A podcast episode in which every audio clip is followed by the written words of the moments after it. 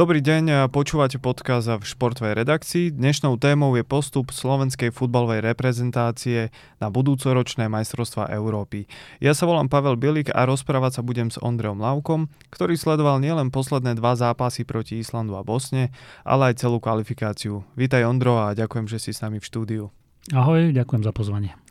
Vo štvrtok večer sme išli do zápasu s Islandom s tým, že potrebujeme aspoň bod, aby sme postúpili na to Euro. Nakoniec sme teda zvíťazili 4-2. Tak povedz nám, Ondro, aký to bol zápas.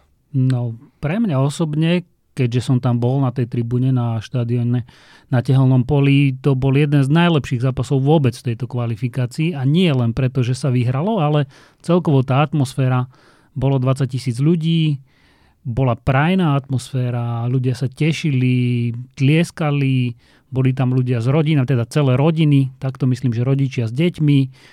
Naozaj to bolo tak, ako to má vyzerať na reprezentačnom zápase, toľko z pohľadu atmosféry. Ak si sa pýtal na samotný zápas a tú športovú stránku, tak aj to bolo úplne super.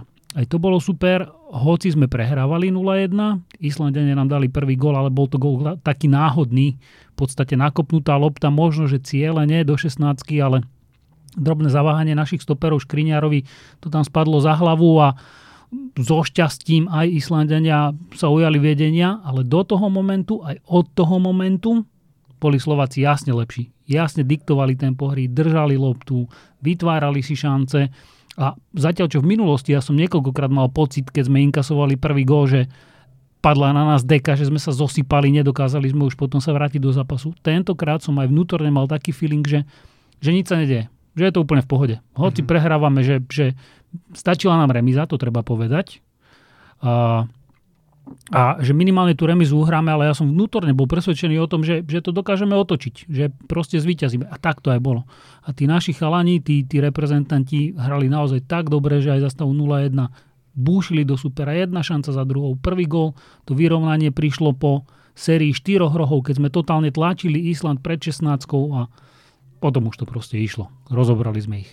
A ty si čakal takýto výkon? Lebo povedzme si na rovinu, mohli sme predpokladať, že naši futbalisti budú pod tlakom, že budú nervózni, budú hrať pred plným štadiónom. Bola vlastne taká tá debata, možno otázka, že či zvládnu ten tlak a či zvládnu urobiť ten posledný bod. Tak otázka na teba, čakal si ty takýto herný prejav a takýto dominantný výkon?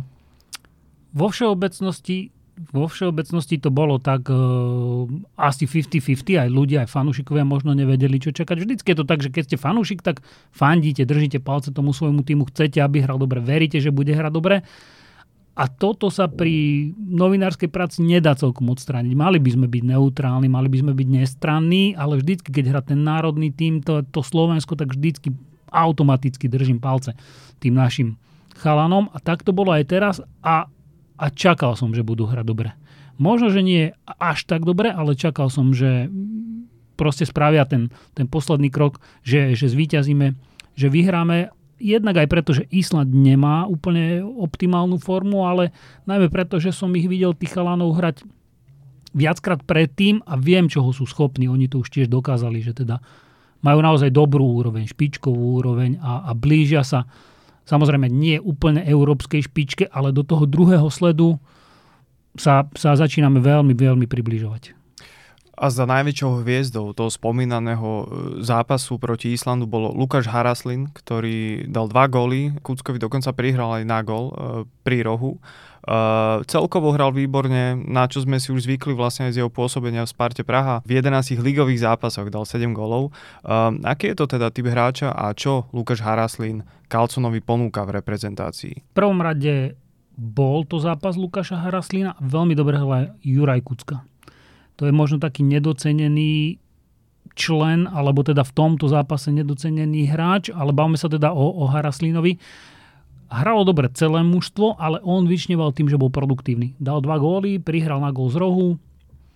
A keď sa pýtaš, aký je typ hráča, tak to je rýchly s loptou a je priamočiary. Kolmý, ide na bránku, málo kedy používa, ak vôbec používa pomocnú prihrávku do strany alebo dozadu. On proste dostane loptu do šprintu a ide s ňou hore. Ide na bránku, má dobrý ťah, má dobrú kľučku a v tomto je jeden z z najlepších hráčov, ak nie vôbec najlepší teda v slovenskej reprezentácii.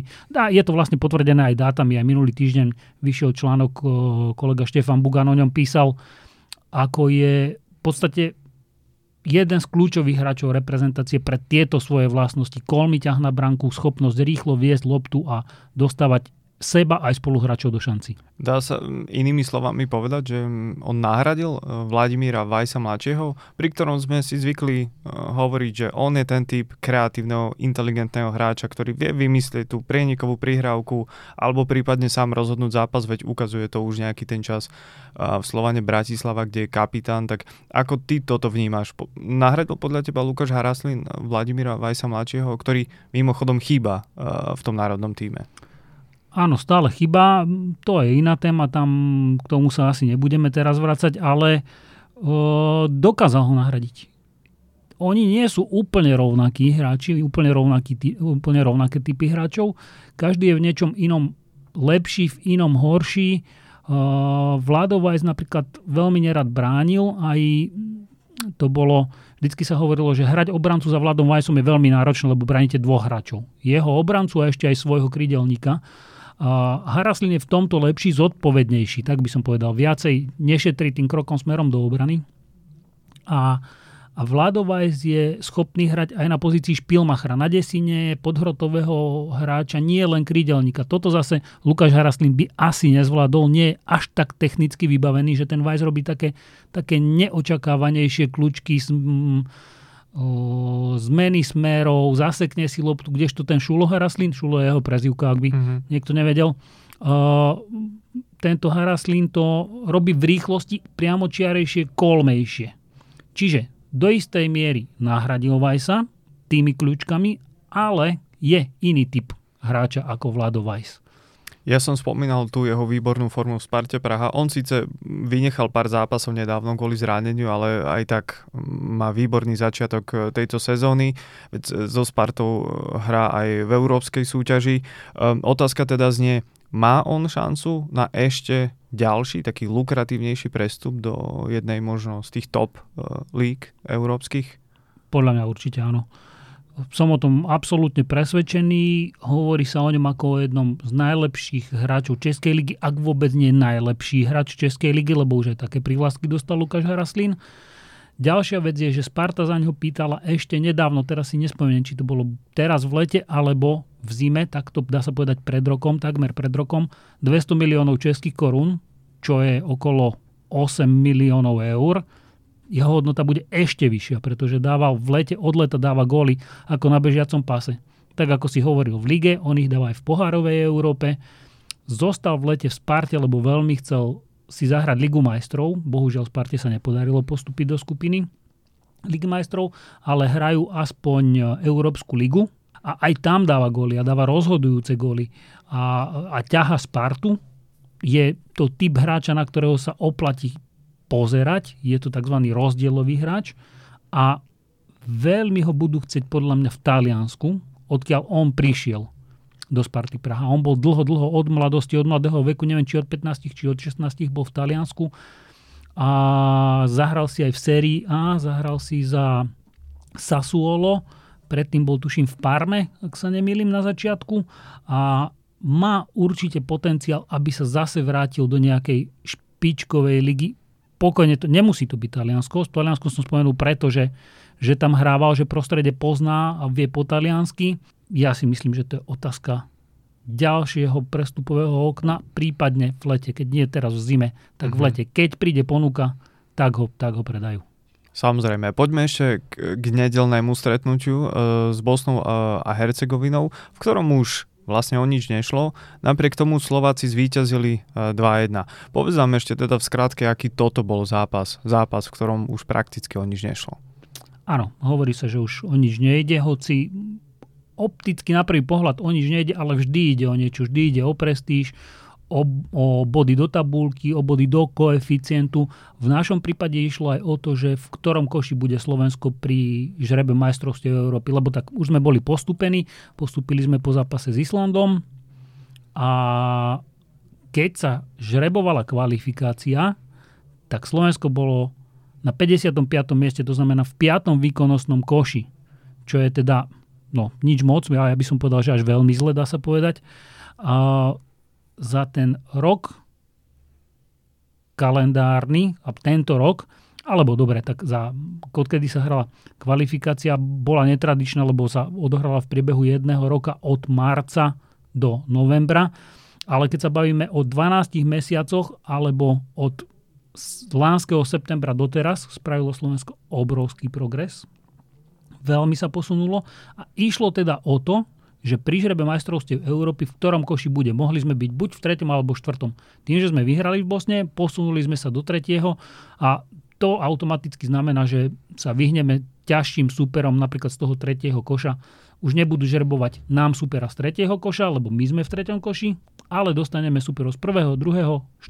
koša. Poďme priamo, áno, dopovedz so. Iba to som chcel povedať, že tým pádom potenciálne ľahších súperov môžeme mať už v skupine na Eure, na majstrovstvách Európy. Hej, ja mám na jazyku už ďalšiu otázku, že ako sa zlepšila slovenská reprezentácia pod vedením Francesca Calzonu? Ešte by som sa vrátil k tej predchádzajúcej otázke, lebo som mi úplne nezodpovedal, že aký bol toto zápas.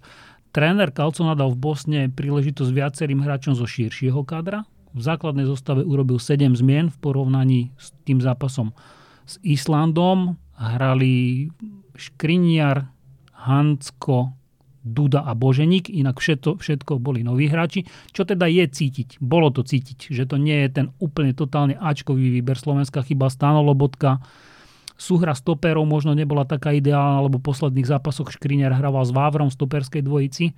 A celkovo ten zápas bol, najmä jeho prvý polčas bol taký nudný, nemastný, neslaný sa zvykne hovoriť, bez šancí, bez pekných akcií, bez zakončení, slabý. V druhom polčase sa to zlepšilo, už pribudli šance, veľmi pomohlo, že padlo prvý gól veľmi skoro do našej siete, dali sme si sami, chudák Paťo Hrošovský si dal vlastný gól, ale to netreba zase povedať, že to bola jeho vina alebo niečo podobné, vyplynulo to z okolností z deja na ihrisku.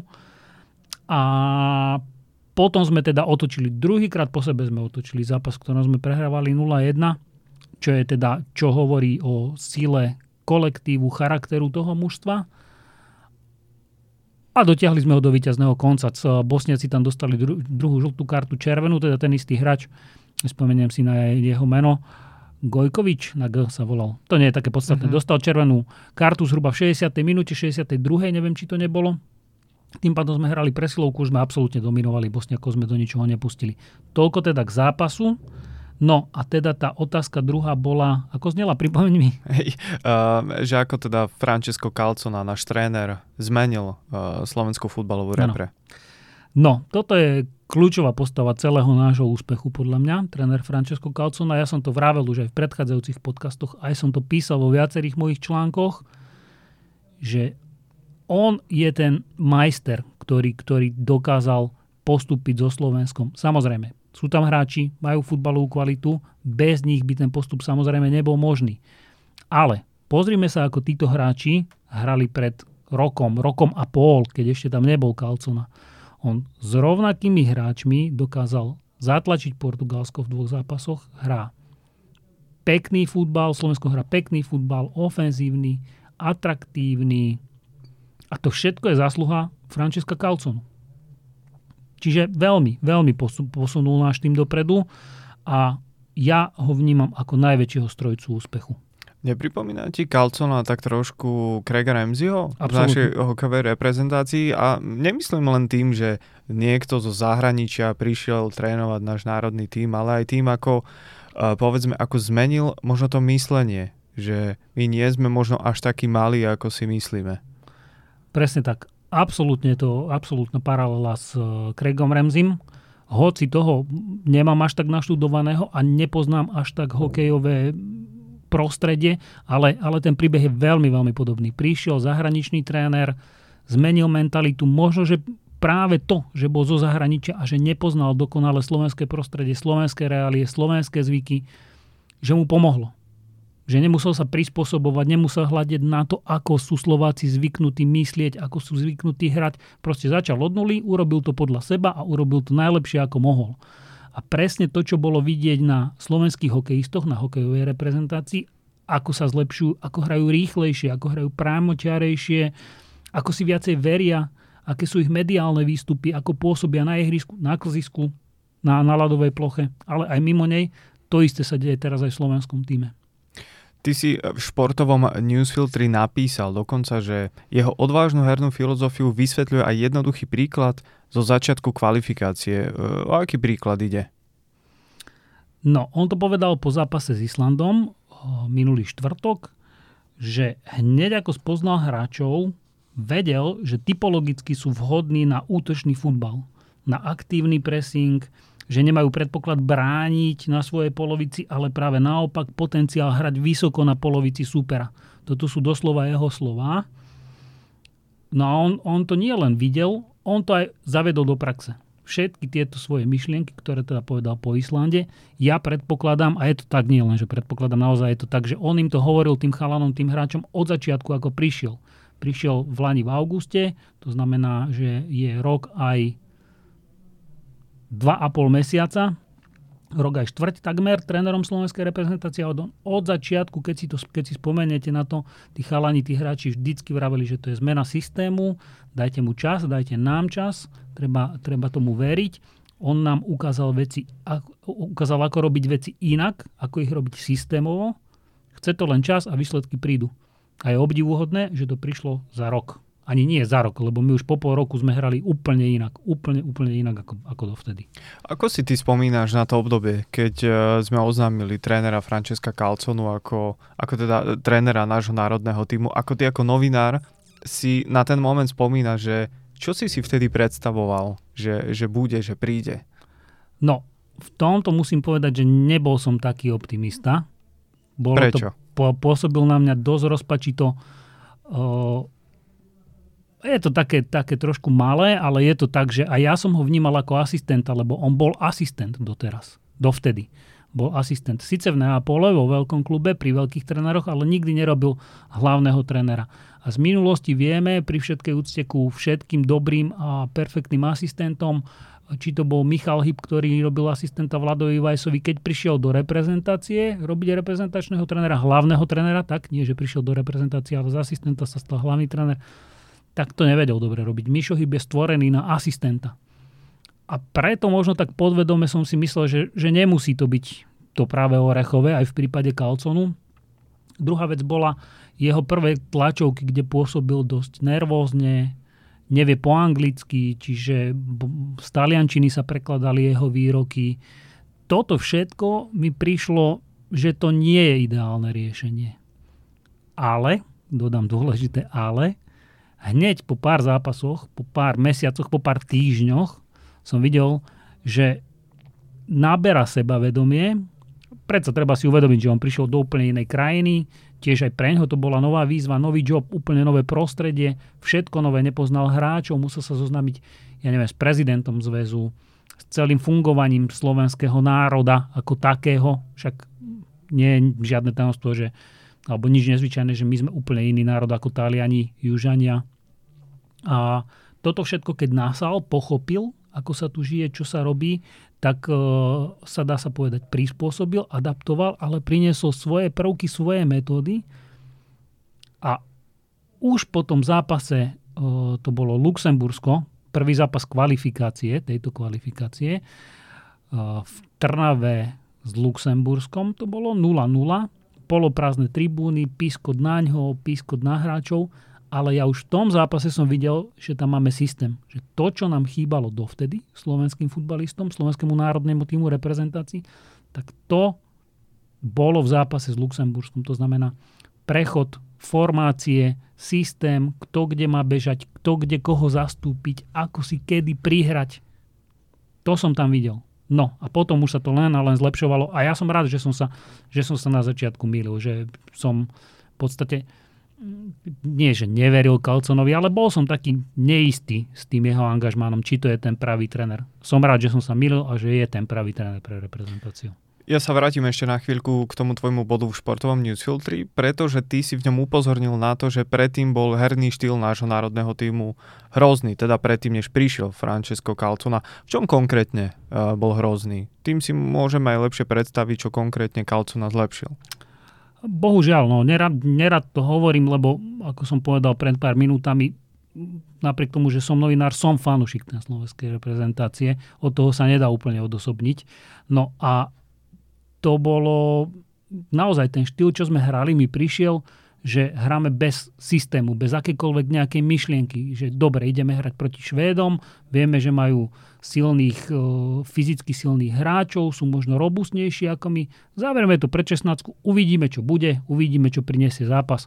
Ty prihráš tam, potom niekomu inému, vyplynie to z deja, ako by sme nemali úplne, ako by sme nemali plán, ako by sme nevedeli, ako hrať.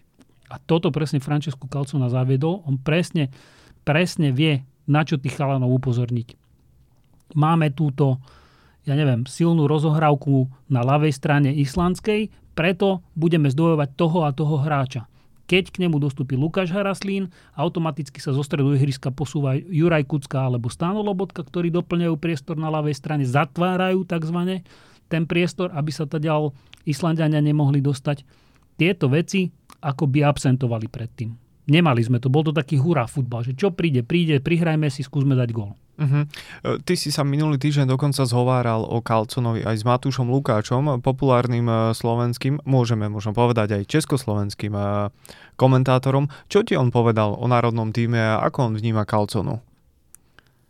V podstate podobné veci povedal, ako ja som hovoril pred chvíľou. Tiež nebol úplne zo začiatku presvedčený o tom, že je Calzona ten pravý tréner pre slovenskú reprezentáciu. Jeho slová sú, že postupne si ma získal.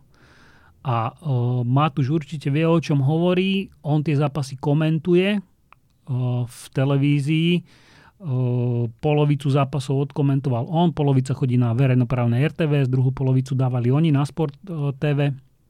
A čiže vie, o čom hovorí. Je bezprostredne v styku s tými hráčmi, s trénerom, študuje všetky tie tlačovky, vyhlásenia a keď robí prípravu, tak tiež pochopil, že Calzona, že to nie je len ten finálny produkt, to, čo vidíme v zápase. Tých 90 minút alebo do 100 minút aj s nastaveným časom, ale celková práca Calzonu s tými hráčmi. Ako pôsobia na ihrisku, ako si veria, ako zmenili svoje návyky, že nezostanú stáť po strate lopty, ale aktívne presujú. A týmto všetkým Matúš teda povedal, že si ho Calzona získal a takisto spomenul jeho výborné vstupy do zápasov. Citlivé striedania a práca s rozostavením. Že keď hráme, začneme v systéme 4-3-3, nemá problém zmeniť ho na 4-2-3-1, stiahnuť niekoho z tých hráčov Ondreja Dudu nižšie napríklad, alebo naopak posunúť ho vyššie, zatiahnuť Stana Lobotku, Juraja Kucku v tom strede pola, kde sa tie kľúčové bitky, tie kľúčové súboje odohrávajú. A s tromi stopery sme ešte nehrali. Ani nám to nie je. Tento štýl neviem, že či by nám sedel. Je možné, že áno, lebo viacerí chalani v kluboch to hrávajú. Keď na to príde, viem si predstaviť, že aj takýmto spôsobom zaimprovizuje, že budeme hrať 3-4-3. Matúš Lukáč spomenul okrem iného, lebo tak ty si už priznal, že to vníma veľmi pozitívne, celý ten príbeh kvalifikácia Calzonu, ale upozornil na to, že možno niektorí mladší hráči alebo mladí hráči by mohli dostať viacej priestoru, ktorý napríklad a prečo? Je to tak, Matúš spomenul hlavne Lea Sauera, ktorý bol v posledných dvoch nomináciách, to znamená na oktobrové zápasy a na novembrové zápasy. Neodohral ešte ani minútu. Nie som si úplne istý, ale tuším, nebol ani raz ani na súpiske.